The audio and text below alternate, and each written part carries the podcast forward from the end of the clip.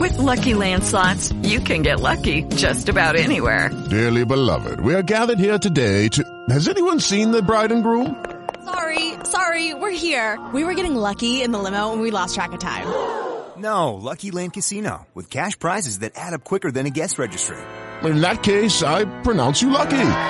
Play for free at LuckyLandSlots.com. Daily bonuses are waiting. No purchase necessary. Void where prohibited by law. 18 plus. Terms and conditions apply. See website for details. Diana Calderón, en hora 20 de Caracol Radio. Y aquí estamos en esta emisión bastante movida desde la locución presidencial, el anuncio de la salida de tres ministros del gabinete y del llamado a un acuerdo.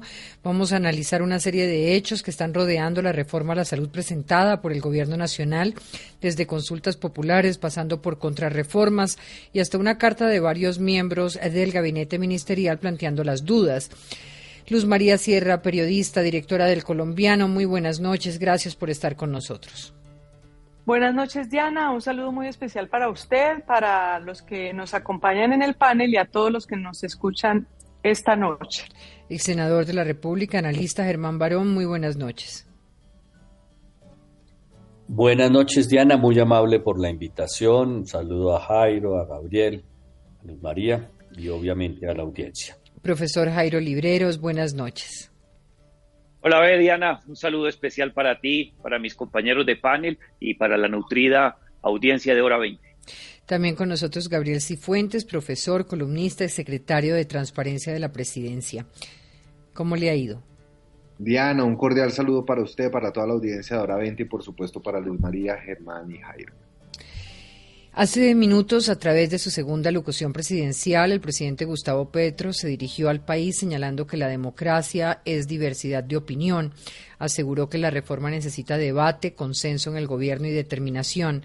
Advirtió que el gobierno del cambio no renunciará a reformas para mejorar la salud, las pensiones, las condiciones laborales justas para todos los colombianos. Hizo un llamado al acuerdo nacional y ahí llegó la nuez de la locución, el anuncio de la salida de tres ministros, Alejandro Gaviria, Educación, Patricia Ariza, Cultura, María Isabel Urrutia en deporte. La salida de Alejandro Gaviria se da tras las críticas que presentó en varias oportunidades al contenido de la reforma a la salud. Hizo críticas sobre el proceso de transición, la necesidad de un diagnóstico claro en el sistema y plantear preguntas sobre quién ejercería algunas funciones que tienen las EPS. También se da tras la revelación este fin de semana de otra carta, esta firmada también por el exministro Alejandro Gaviria, la ministra Cecilia López, el ministro José Antonio Campo y el director del DNP. En este documento planteaban posibles efectos que tendría la reforma en términos fiscales y la posibilidad que no superara el examen de constitucionalidad. Y por otro lado está la salida de Marisabel Urrutia del Ministerio del Deporte. Hace pocos minutos eh, nos dijo en hora 20 que de pronto fue porque quiso ir contra la corrupción. Habló de 1.800 proyectos donde encontró corrupción según ella y manifestó que no sabe si fue un cambio o si la declararon insubsistente, que no le avisaron. Patricia Ariza también acaba de hablar con nosotros, señaló que respeta lo ocurrido, que no comparte la decisión y afirma que le hubiera gustado que el presidente se lo dijera en persona. Empiezo por preguntarlos cómo ven lo ocurrido hace unos minutos, cómo analizar y entender la salida de los ministros, un ministro que se va tras hacer las críticas a la reforma y dos ministras que se van y no conocemos sus motivos. ¿Cómo lo analizan? Empiece el que quiera. Diana, empiezo yo. Eh, esto es una jugada. Tengo que decirles que información de Palacio me acaban de decir que la jefe de gabinete dice que sí se les informó de su salida a las dos ministras.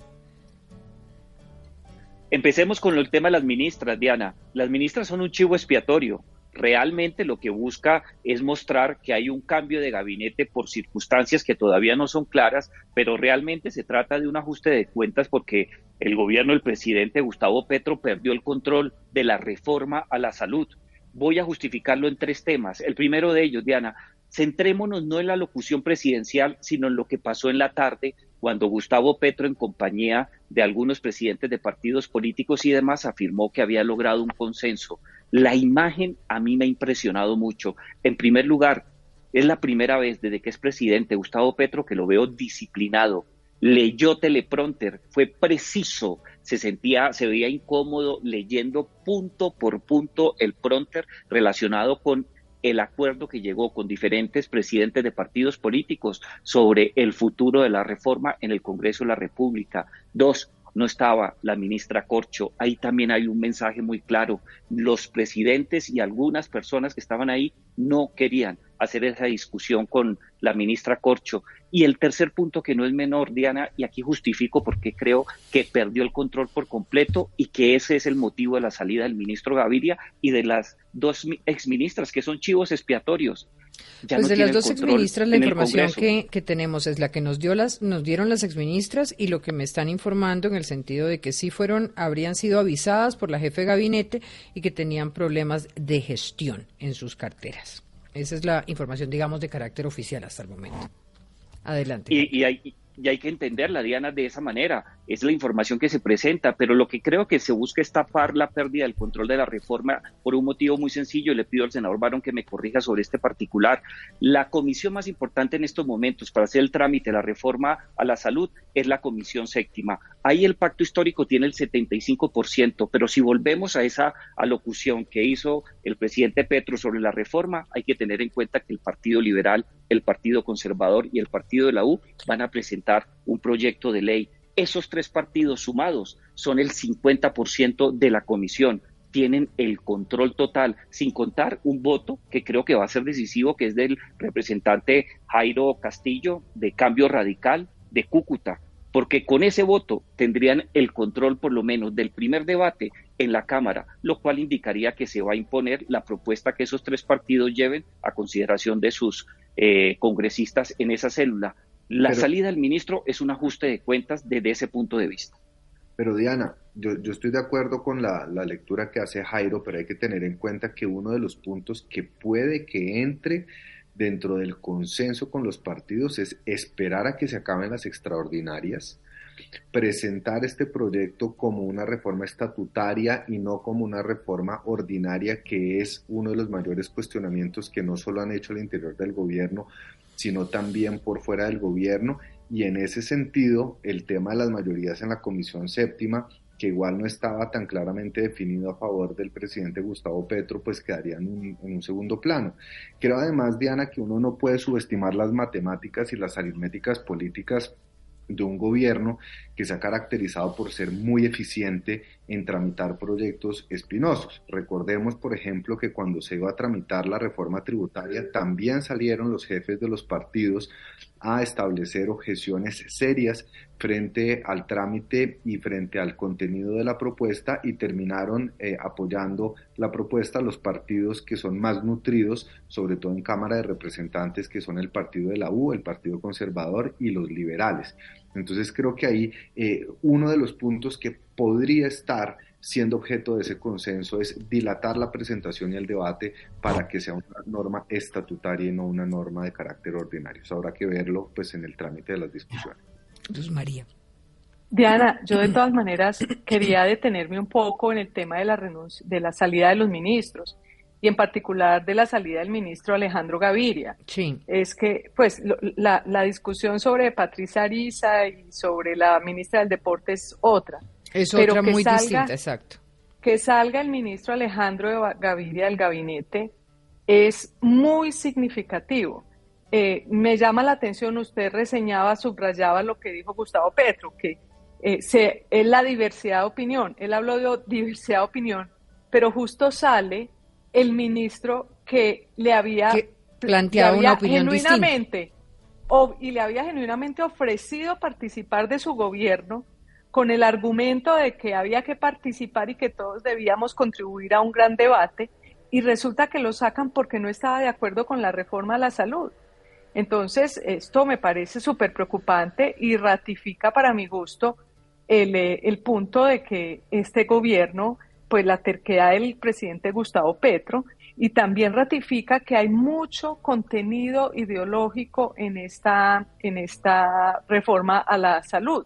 Fíjese usted que hace unos, esto del, del ministro Gaviria ya me lo habían eh, anunciado a mí, me habían dicho que era que era muy neoliberal, porque ahora en este gobierno pues volvimos a ese debate anticuado de que lo que es neoliberal no funciona y pues como si eh, no pudiéramos superar esas diferencias porque no se basan ni en encuestas de la opinión, porque las encuestas de la opinión dicen que la gente no quiere acabar con las CPS. No se basan ni en los datos económicos, porque los datos económicos expresados por los cuatro ministros en la carta que le mandaron al presidente indican que desde el punto de vista económico la reforma no es ni eficiente ni, es muy difícil de cumplir, ni desde el punto de vista de la historia de lo que ha pasado en los últimos 30 años con la salud, que pasamos de los seguros sociales a las CPS, que fue un cambio radical y de mejoría para muchos colombianos.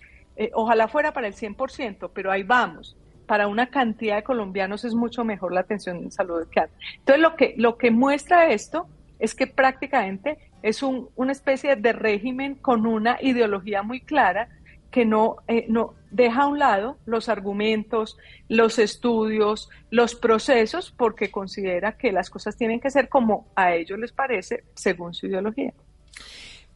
La pregunta ahí sería entonces, ¿por qué no saldrían los ministros Ocampo y Cecilia López, que también firman la carta que se conoce ayer, que nos explica que sea Gaviria el que sale y no salgan los otros? Eh, ¿Era considerado más débil que los otros en el gabinete o qué? Me parece buena pregunta, pero yo, yo creo que era que, el ministro Gaviria era el que lideraba la oposición. Yo creo que, que, los, otros que los otros dos, con, porque el ministro Gaviria el que sabía de salud, el que, el que tiene más historia en el sector salud, el que conoce a fondo, y yo creo que desde el principio es el que se ha mostrado más opuesto a la reforma de la salud, que lo han apoyado los otros ministros porque también comprenden la dimensión de la reforma, pues me parece que eso de pronto lo, hacía diferente. Eh, pero más allá de eso, también el sistema educativo, porque él estaba al frente del sistema educativo y aparentemente también ellos tenían unas diferencias porque también quieren manejar de pronto el sistema educativo de otra manera. Yo quisiera decir que comparto plenamente lo que dice eh, Luisa, pero, pero Sí, considero que él fue el precursor, porque era el más conocedor, pero además genera un germen de eh, no compartir la posición del gobierno cuando él dice yo no puedo eh, tener contradicciones conmigo mismo y por eso tengo que expresarlas. Y cuando se presenta ya la carta es un escalamiento de esa eh, inconformidad que él manifiesta. Resulta paradójico que un presidente que habla de democracia, en este caso, lo que termine silenciando a quien no opina lo mismo en lugar de recoger las inquietudes, porque en últimas he oído a varias de las personas que hablan sobre este proyecto y lo que dicen no es que es una promesa de campaña, el problema no es si es promesa de campaña o no, el problema es si su contenido le genera un real beneficio a la sociedad colombiana, a todos los colombianos. Ese es el fondo del asunto. Y entonces la democracia lo que tiende es a generar una serie de opiniones que enriquezcan el proyecto y mejoren esa circunstancia.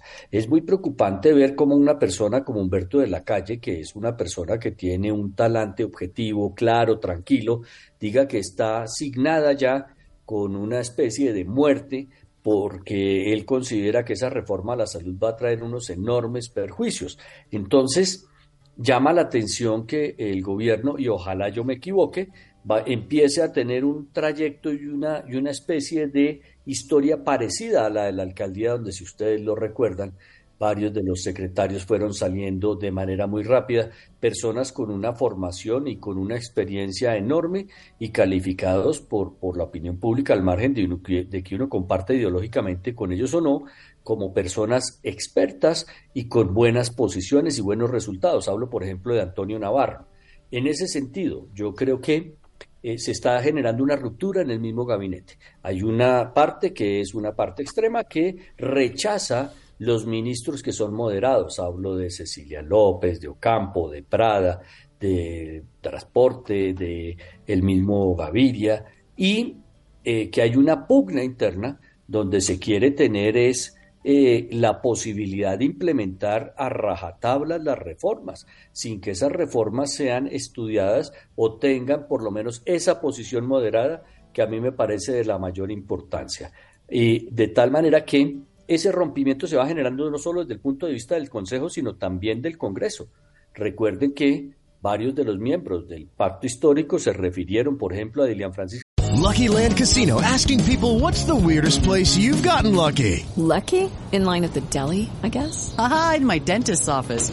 More than once, actually. Do I have to say? Yes, you do. In the car before my kids' PTA meeting. Really? Yes. Excuse me, what's the weirdest place you've gotten lucky? I never win and tell. Well, there you have it. You can get lucky anywhere playing at LuckyLandSlots.com. Play for free right now. Are you feeling lucky? No purchase necessary. Void where prohibited by law. 18 plus. Terms and conditions apply. See website for details. Judy was boring. Hello. Then Judy discovered ChumbaCasino.com. It's my little escape. Now Judy's the life of the party. Oh, baby, mama's bringing home the bacon. Whoa, take it easy, Judy. The Chumba life is for everybody. So go to ChumbaCasino.com and play over 100 casino-style games. Join today and play for free for your chance to redeem some serious prizes.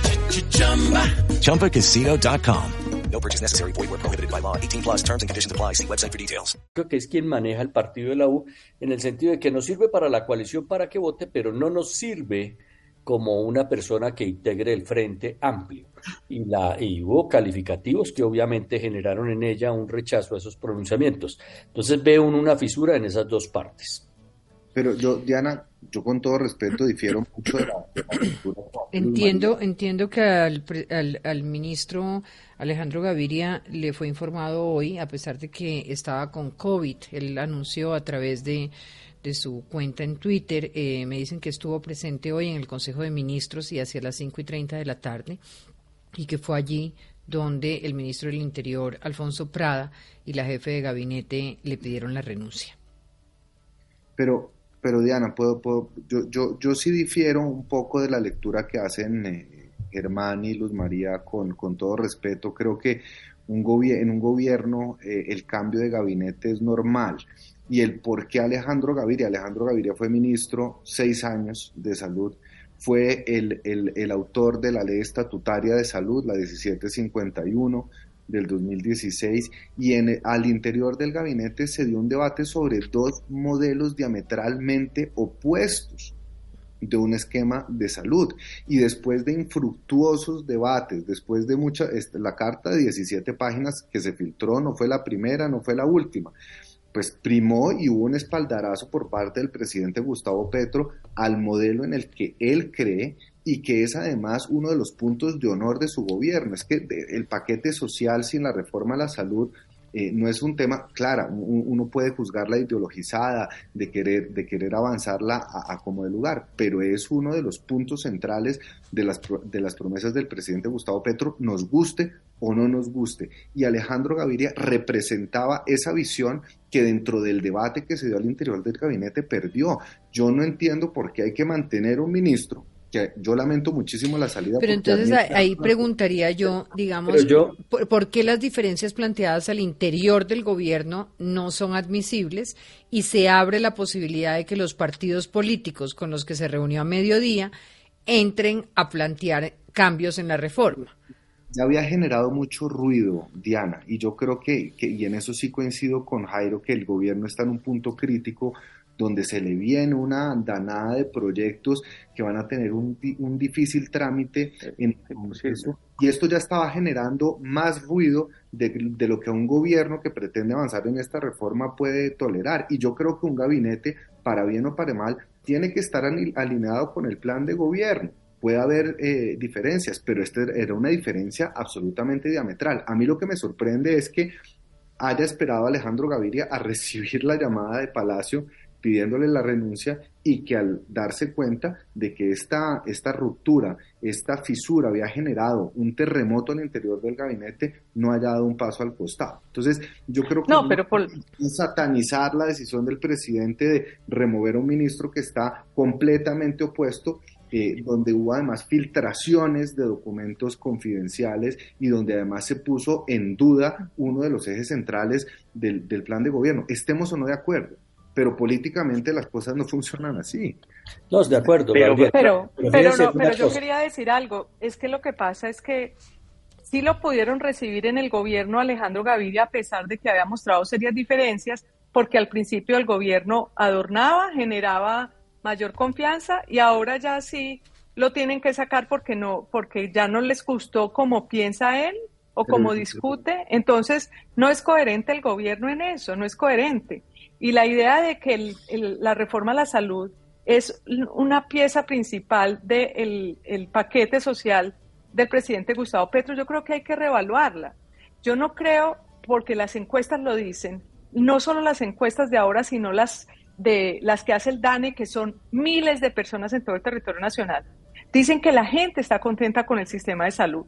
Entonces yo creo que la gente votó por Gustavo Petro, mucha gente, porque les prometió que les iba a dar 500 mil pesos a los viejos, que les iba a dar a los jóvenes otros millones, que les iba a dar plata, no que les iba a quitar la salud. Porque es que las encuestas demuestran que la reforma a la salud no le gusta a la gente. Entonces yo no creo que Gustavo Petro pueda salir con, de, de esa manera tan impositiva en contra de tantas cosas para y, poniendo y quitando ministros porque no le copian. No es que no tiene no tiene Pero digamos que en este momento eh, podríamos plantear que eh, no le copian y apartamos sería el caso del doctor Alejandro Gaviria. Porque en el caso de las ministras y, me sorprende muchísimo porque yo le hice la entrevista a ambas ahorita y ninguna reconoce que fue avisada. Y la información oficial es que sí fueron avisadas y que fueron avisadas por la jefe de gabinete, que además, eh, como todos los nombramientos también, que los fue era ella la que hacía los, las llamadas cuando las invitaba a ser parte del, del gobierno.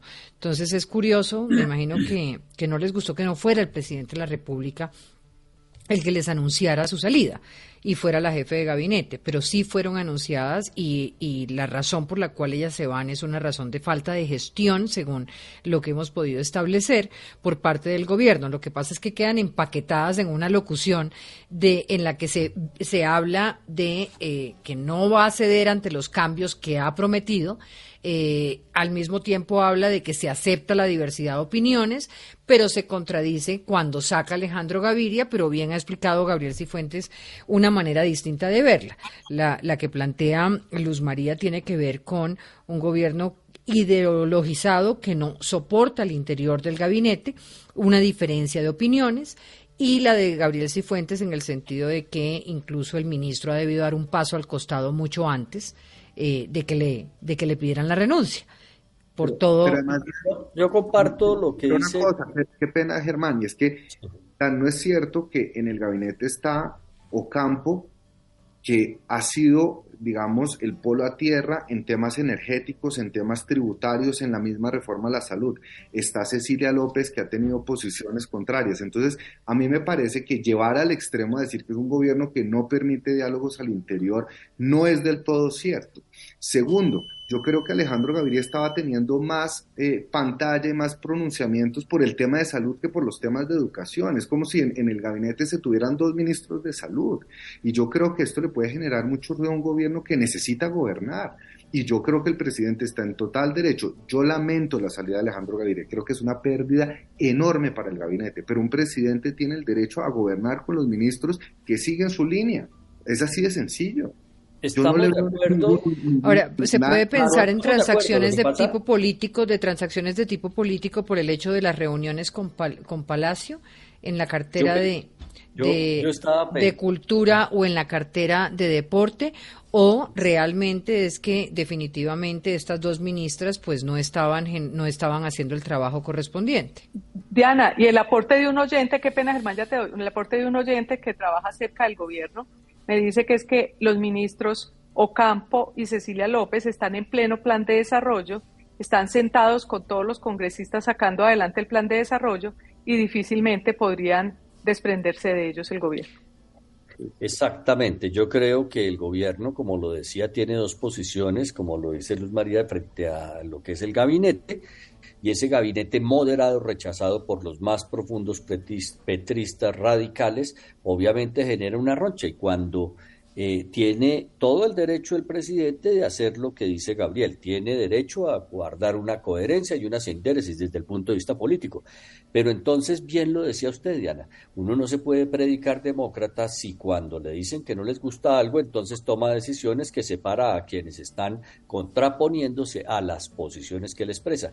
Y vuelvo a la discusión de siempre, es que ya no es un presidente de un partido, es un presidente de todos los colombianos. En ese sentido, los aportes de los demás partidos son útiles para mejorar los proyectos. Y eso se ha visto en todos los gobiernos, de tal manera que eh, tiene todo el derecho de hacerlo, como dice Gabriel, pero, pero si eh, uno habla con algunos miembros del gabinete, encuentra que esa división es profunda y además no se supera y va a generar, ojalá yo me equivoque, porque aquí lo que hay que tener es continuidad administrativa, otros cambios no en mucho tiempo.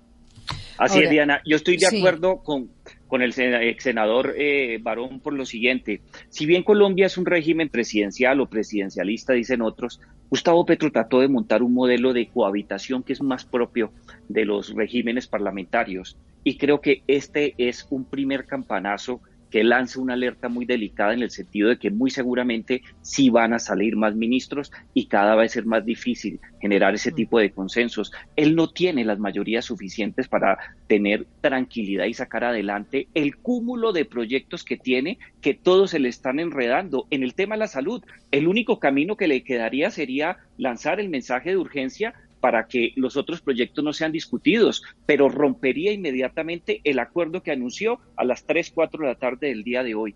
La garantía de la cohabitación sí demanda la capacidad de quien tenga la condición de jefe de Estado de escuchar voces que son disonantes, que son diferentes, porque la, la, importancia de ese gobierno es la pluralidad de opiniones y la representación política que ello trae. Quizás el ministro Gaviria, que yo lamento mucho que se haya ido del gobierno, no tenía el suficiente respaldo dentro de los partidos políticos que están en el Congreso, y ese no es un tema menor que deberíamos tenerlo en cuenta. Mm. Él estaba actuando prácticamente solo en su condición de experto o de técnico en una cartera que venía a desempeñar un trabajo muy importante como docente y rector de la Universidad de los Andes, pero no tenía respaldo político.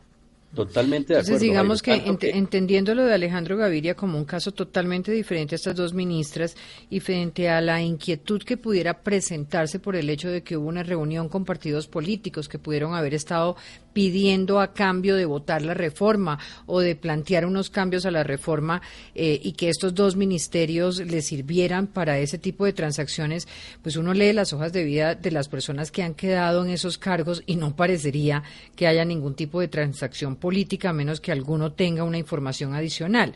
Pero el caso de Aurora Vergara, que es la que queda en, en la cartera, pues esta es una mujer nacida en Cali, criada en Itzmina, en Chocó, es magíster en sociología de la Universidad de Massachusetts, es socióloga de la Universidad del Valle. Es una y era la viceministra. Era la viceministra, es una nominada como una de las 20 líderes de Colombia por la Fundación Liderazgo y Democracia, directora de Centro de Estudios Afrodiaspóricos eh, y actualmente era la viceministra. En el caso de Astrid Viviana Rodríguez, eh, que es la que queda en, en deportes, pues es licenciada en Educación Física de la Pedagógica, también es magíster del externado en estudios sociales, con una formulación de política pública en recreación en el Ministerio de Educación entre 2010 y 2019.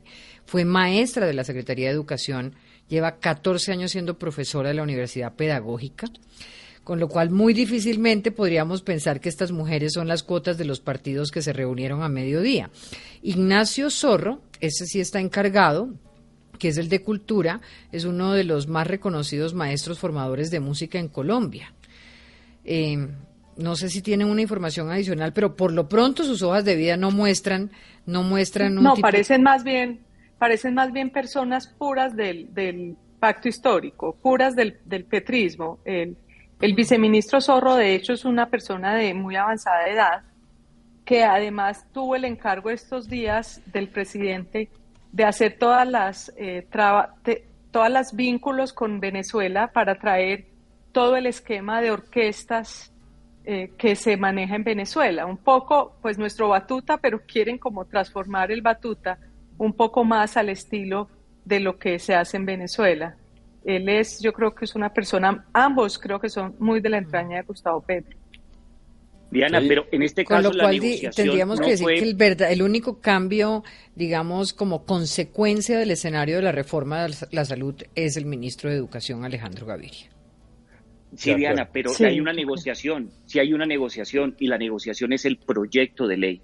Que el presidente de la República diga que llegó a un acuerdo con tres partidos políticos para presentar una reforma alternativa Creo que ahí está el acuerdo. La salida del ministro Gaviria simple y llanamente es porque no lo soportó, no aguantó, no quiso saber nada de él y seguramente estaba presionado no pudo manejar ese esquema que montó de cohabitación entre comillas, pero la negociación verdadera no fueron los ministerios de las personas que acabas tú de mencionar que llegan a las carteras. La negociación de fondo es habilitar como un acuerdo político entre la presidencia y el Partido Liberal, el Partido Conservador y el Partido de la U un nuevo articulado para ser tenido en cuenta lo cual bloquea por completo. Hey guys, it is Ryan. I'm not sure if you know this about me, but I'm a bit of a fun fanatic when I can. I like to work, but I like fun too. It's a thing. And now the truth is out there. I can tell you about my favorite place to have fun. Chumba Casino. They have hundreds of social casino style games to choose from with new games released each week. You can play for free anytime, anywhere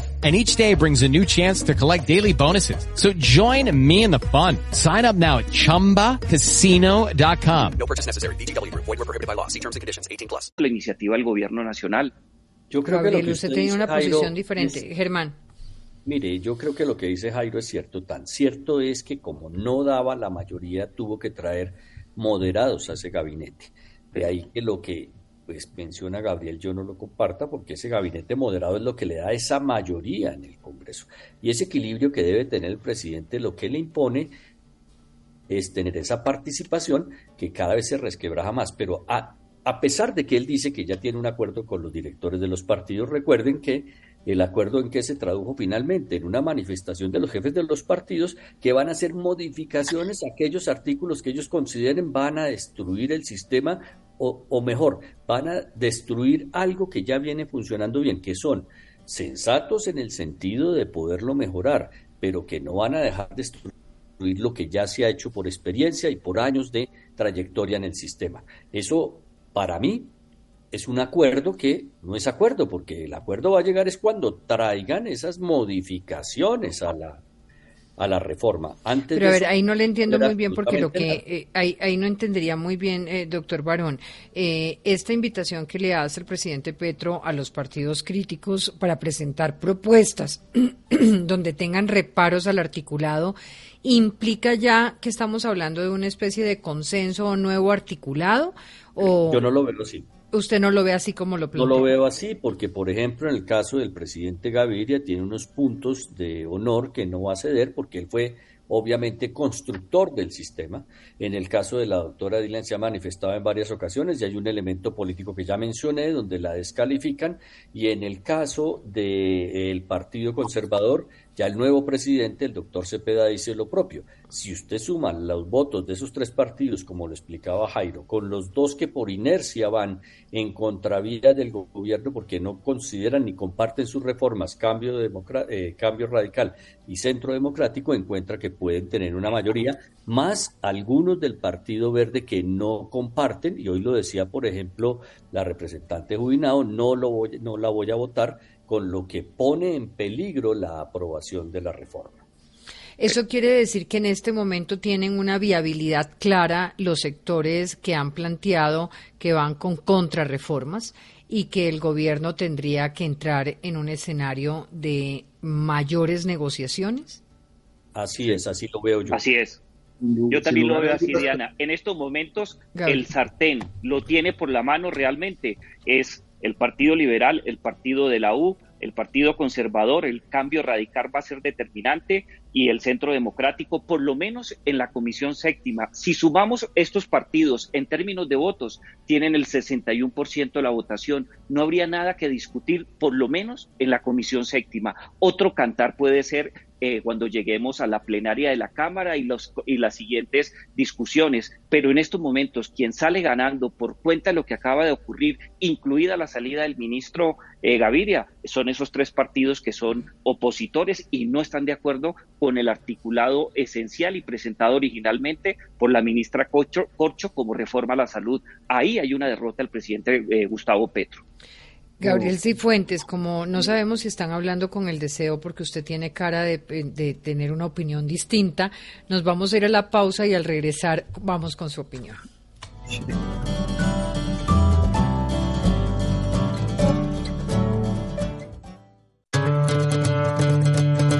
Escuchas Hora 20. Regresamos en el debate en hora 20 y hoy estamos con Gabriel Cifuentes, con Luz María Sierra, con Jairo Libreros, con Germán Barón, hablando de la salida del gabinete del ministro Alejandro Gaviria, su cambio a partir de hoy, la reunión además del presidente con los partidos políticos, planteando de alguna manera dos escenarios. Uno, que la reforma de la ministra Carolina Corcho está sufriendo eh, de una viabilidad en el Congreso de la República, que estos partidos políticos tendrán la posibilidad de presentar a ese articulado las mayores preocupaciones y un cambio en ese articulado, que se abre una puerta para las contrarreformas que han sido anunciadas y que presentarán otros partidos políticos, y la opinión de Gabriel Cifuentes, que es distinta. Sí, absolutamente, Diana. Yo, yo, yo, creo que aquí uno no puede subestimar bajo ningún supuesto la capacidad que va a tener el gobierno este año de adelantar eh, sus proyectos. Primero, estamos hablando de un año electoral. Es un año donde hay elecciones en octubre y donde los partidos, sobre todo los que tienen en representación en la Cámara de Representantes, van a estar necesitando del gobierno nacional sí o sí. Y eso es un factor que no se puede quitar de la ecuación. Segundo, ya hay voces, Diana, que hablan de aplicar la ley de bancadas. Y si se aplica la ley de bancadas y se vota en bloque, la ecuación cambia completamente. Tercero, eh, es importante señalar que tanto la U, los conservadores y los liberales son partidos de gobierno. Si se oponen y se dicta la ley de bancadas, estarían perdiendo lo que según eh, la ley de participación política les corresponde de representación en, el gobierno. Y cuarto, Diana, yo creo que si eh, Gustavo Petro, el presidente Gustavo Petro, logra sacar los tres puntos con los cuales acordaron hoy con los jefes de los partidos, ya habrá logrado una reforma estructural a la salud que no se ha logrado en los últimos 30 años. Es decir, la eh, no integración vertical de las EPS, la atención primaria y la atención eh, preventiva y eh, obviamente la territorialización, la territorialización, del sistema de salud. Yo en ese sentido, Diana, considero que es mucho más fácil que esto se caiga en la Corte Constitucional por los vicios de trámite que de manera obtusa el gobierno no quiere ver que por su trámite en el Congreso. Entonces, subestimar la capacidad que va a tener el gobierno con de un regionales. bandera, que es el caballito de batalla y que le implicaría un costo político tan grande al gobierno nacional, es ser muy ingenuos. Yo pensaría sobre lo que dice Gabriel que Germán Barón. el Congreso se eh, sintoniza siempre con la opinión pública por un tema de supervivencia. Y lo decía Luz María cuando hablaba de las encuestas. Ahí va a tener una dificultad el gobierno. No necesariamente plantear diferencias con un presidente que se dice demócrata eh, eh, implica o tiene como consecuencia que no tengan más participación. Eso lo hemos visto en muchos gobiernos y no necesariamente les eh, quitan, por decirlo de alguna manera, esa representación. Y segundo, en el Congreso, la regla general con mira a lo que usted decía, Diana, de las elecciones regionales, es cómo sobreviven. Hay que decir que muchos son absolutamente objetivos, serios, juiciosos, pero también hay que decir que muchos están mirando es cómo sobreviven. Y en este caso, si la opinión pública se sintoniza con una mayoría que según las encuestas dice proteger el sistema, yo creo que al gobierno no le queda tan fácil imponerse en muchos de esos aspectos porque el Congreso va a buscar sintonizarse, como lo decía Luz María, con esa opinión pública, eh, porque no quiere pagar tampoco el costo político de que un error vaya a dar al traste con un sistema que medianamente funciona. Pero hay una es que yo creo que hay que tener en cuenta el factor, un factor que no está teniendo en cuenta Gabriel, es el factor Roy Barreras. Eh, cuando él dice que se subestima al gobierno, no, es que el gobierno en realidad no es el que ha logrado armar la eh, lo que llamamos la planadora del Congreso. El que, ha, el que ha arreglado eso es Roy Barreras. Y Roy Barreras ha demostrado no estar muy de acuerdo con la reforma a la salud. Entonces yo no creo que le vaya a caminar. Y el gobierno no es particularmente diestro, este gobierno, en esto de, repartir mermelada y de, y de hacer que los partidos se sientan bien atendidos. Según lo, lo, que he sabido, no, no, no es propiamente la, la virtud del gobierno, lo cual pues no necesariamente habla mal de él, sino de pronto bien. Pero yo creo que el factor Roy Barreras en esto de la reforma a la salud va a ser muy importante. y un dato adicional, Gabriel, un pequeño dato adicional. No olvidemos algo que también lo trae a colación Luz María y el ex senador Barón Cotrino. El pacto histórico.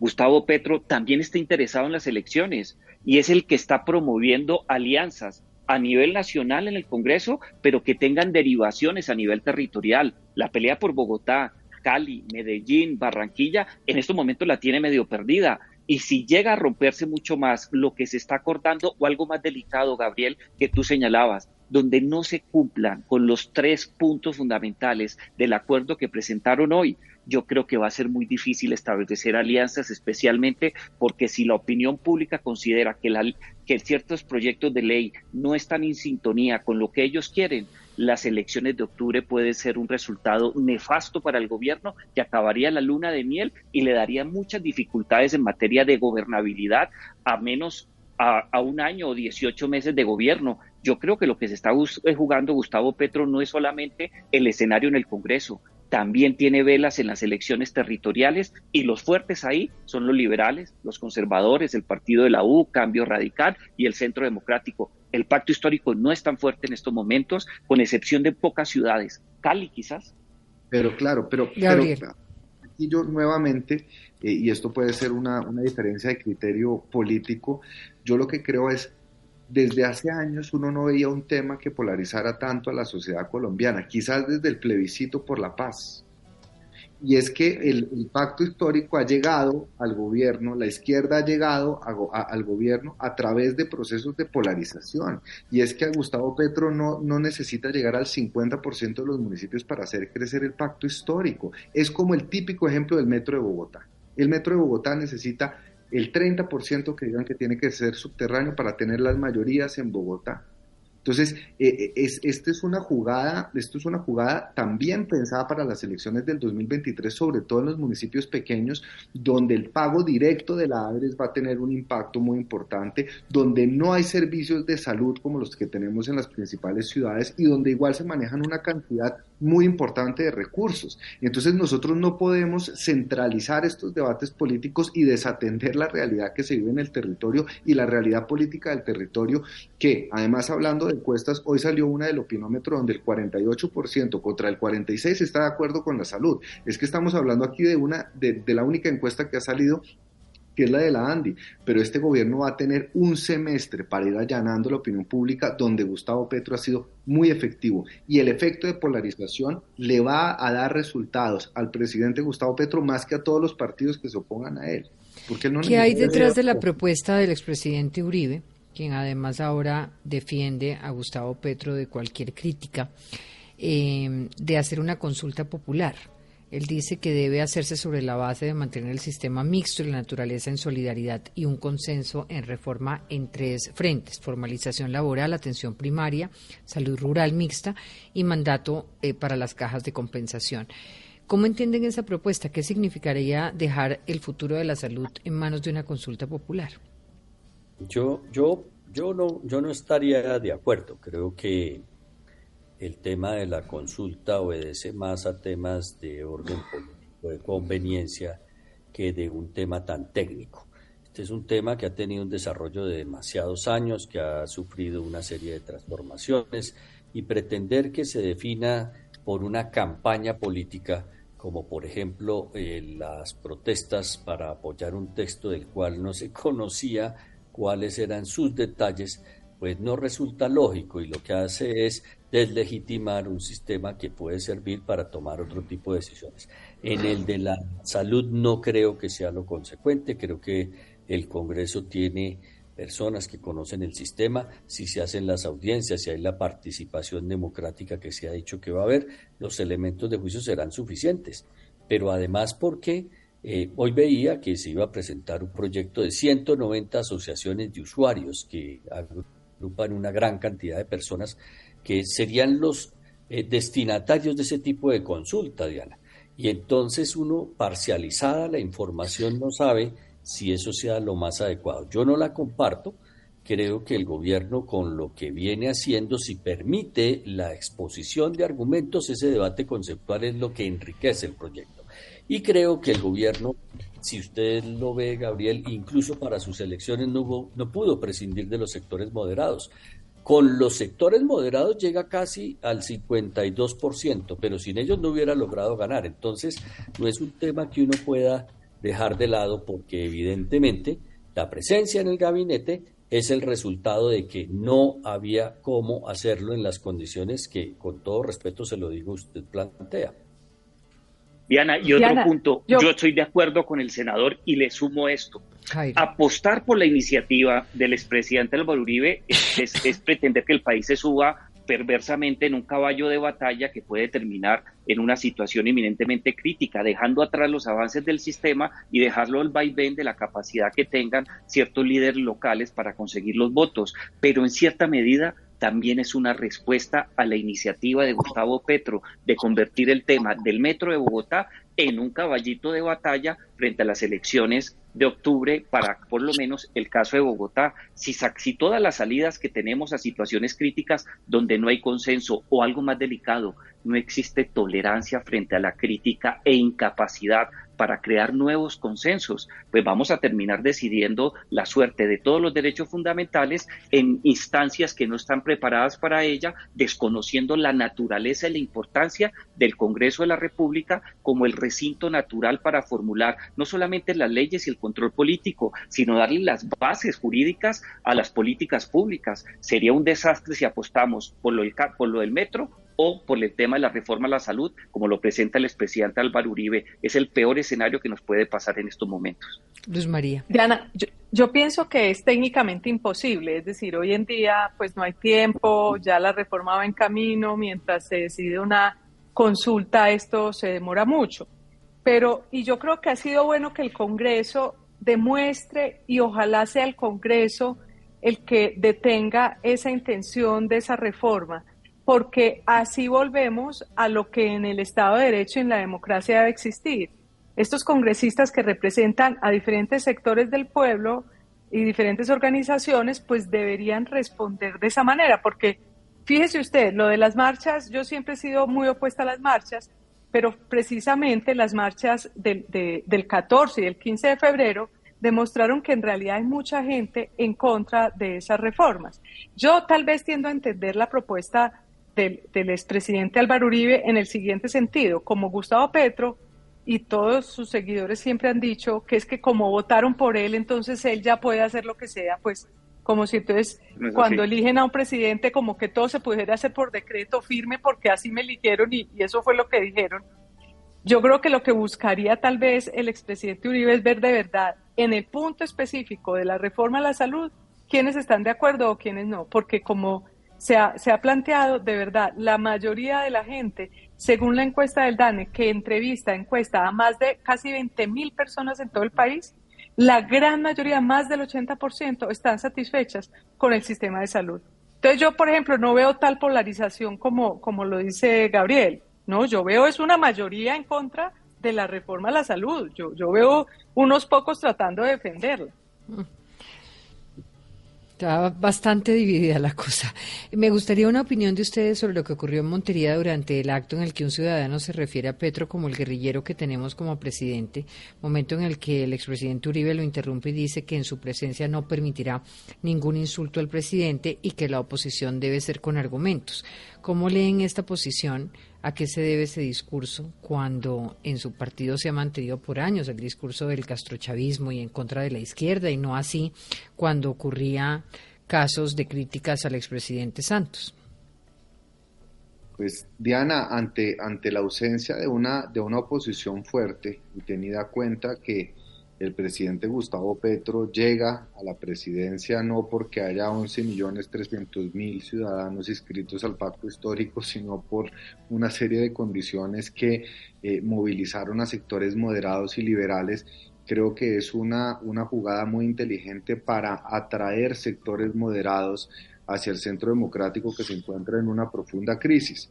Y por otro lado, creo que es importante señalar que expres, vemos una gran diferencia de, del expresidente Uribe en el trato con Petro y nos sorprende cómo era el trato con Santos.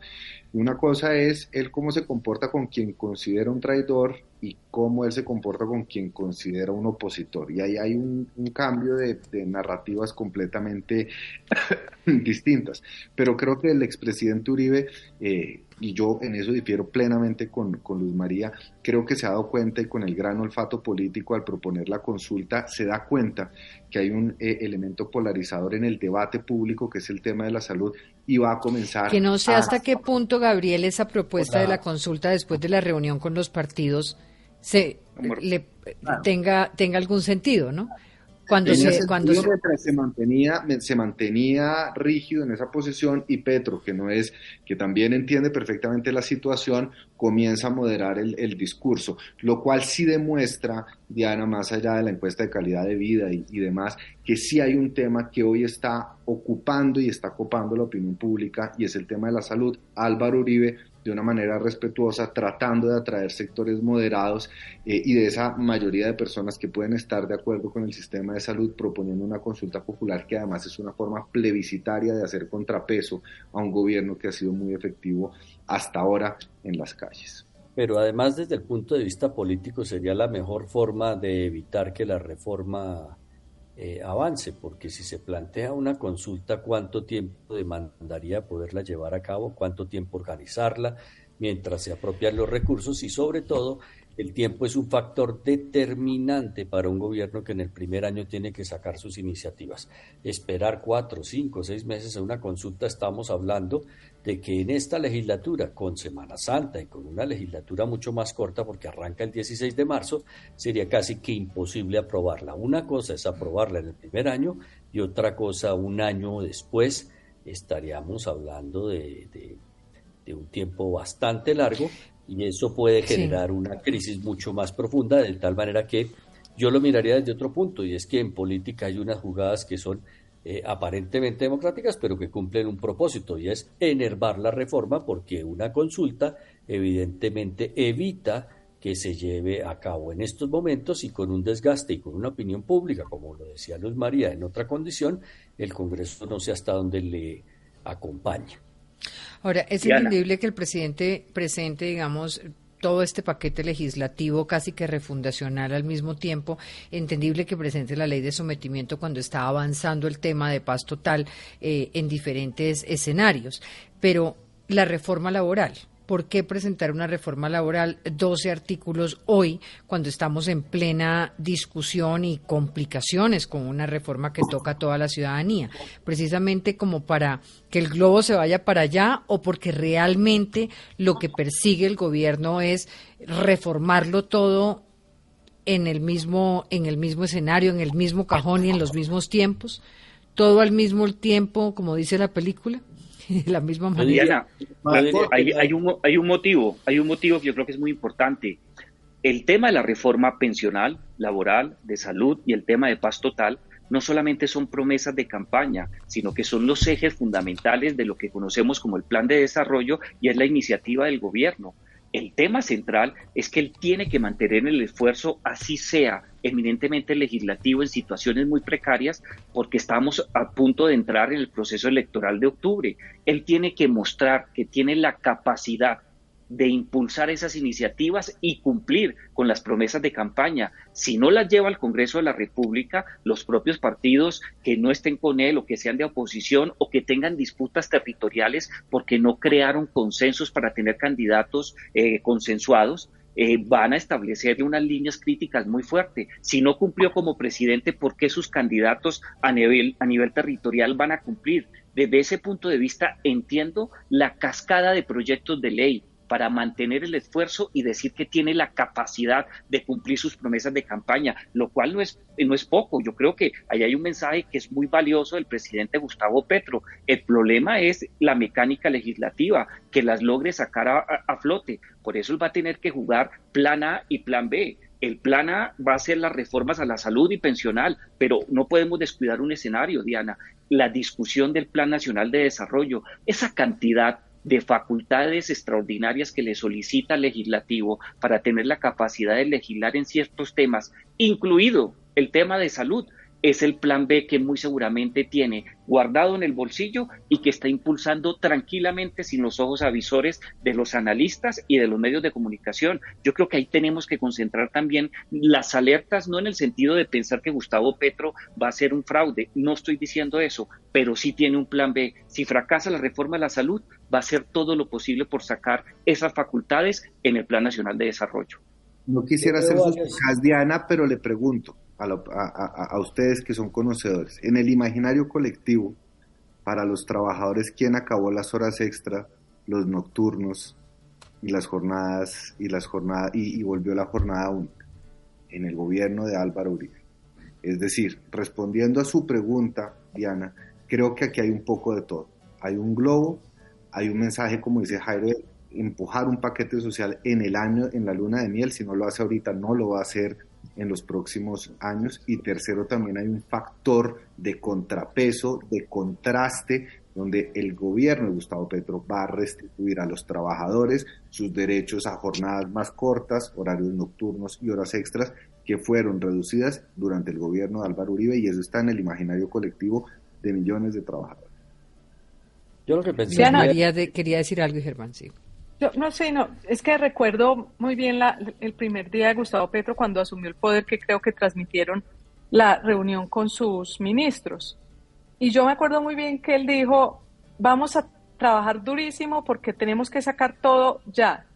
Creo que esa es más un, una filosofía de, del presidente Gustavo Petro, y él también como fue congresista sabe que si no saca las cosas en el primer año no las logra y que de pronto no le importa mucho eh, que sean muchas y que no haya estrategia detrás para lograr aprobar las que, las que él quiere. Lo que él quiere es mostrar el espíritu del cambio y a veces para después, como lo ha hecho, lo hizo ya hace unos meses, reclamarle al país que no quiere hacer el cambio. Él dice, yo propuse todo esto, yo impulsé todo esto, pero ustedes fueron los que no me permitieron hacer el cambio e incluso ustedes recordarán bien, al principio decía que las instituciones no se lo permitían o la manera como está organizado el Estado y recientemente también dijo que entonces la gente tendría que salir a las calles a, presionar los cambios. Yo creo que es más parte de su filosofía de que lo que vino fue a cambiar las cosas y que el cambio es todo esto y que lo tiene que sacar muy rápido. Totalmente de acuerdo. Yo creo, como lo dice Luz María, que lo que a él le interesa es genuinamente lograr esos cambios. Pero si no lo logra, la intencionalidad es lo que le va a servir para decirle al país, esta institucionalidad no lo quiso. Creo que cada uno de los temas tiene una entidad enorme, hablar de la pensional, de la salud, de la laboral, pero sobre todo de la paz total, que es el principal programa de gobierno, que no ha salido adelante porque el ELN no ha mostrado una voluntad real y porque el marco jurídico no da para poder hacer lo que se planteó con los narcotraficantes, ha, generado una especie de traba dentro de lo que quiere hacer el gobierno. Y todo este discurso va a empezar a tener unas contradicciones enormes, porque hay que darle un tiempo al gobierno, así uno no comparta su posición ideológica pero con el paso del tiempo, que es el criterio más importante, lo que se va a evidenciar es que, por ejemplo, en ese tema más importante del país del amor, del, del país de la vida, pues siguen sucediendo una serie de hechos que son verdaderamente lamentables. Y entonces esa intencionalidad de la que habla Luz María yo creo que cumple un propósito y es eh, tener genuinamente la intención de hacer esos cambios, que yo creo que todos los colombianos la compartimos. Lo que, lo que yo en mi caso particular no comparto son los procedimientos por los que quiere lograr la paz, generar mayor bienestar, generar mayor empleabilidad, generar bienestar en las clases menos favorecidas se empiezan a conocer elementos eh, sobre la ministra del Deporte, en el caso de la revista Cambio y se lo preguntamos a la ministra si había o no una investigación en curso sobre su gestión. Dijo que no. La revista dice que la ministra firmó un contrato interinstitucional por 5 mil millones de pesos para que una empresa que no acreditó experiencia se hiciera cargo del diagnóstico sobre implementación de biometría en los estadios del país. El caso de las dos ministras definitivamente es un caso totalmente distinto. Eh, lo que sí definitivamente demostraron ellas en la entrevista es que resintieron no haber recibido la llamada del presidente de la República, pero se trata de problemas de gestión hasta el momento eh, y en el caso de Patricia Ariza y en el caso de la ministra del Deporte todavía faltan algunas cosas por conocerse. Feliz noche a todos, gracias. Feliz noche. Feliz noche. Chao, chao. Chao, chao.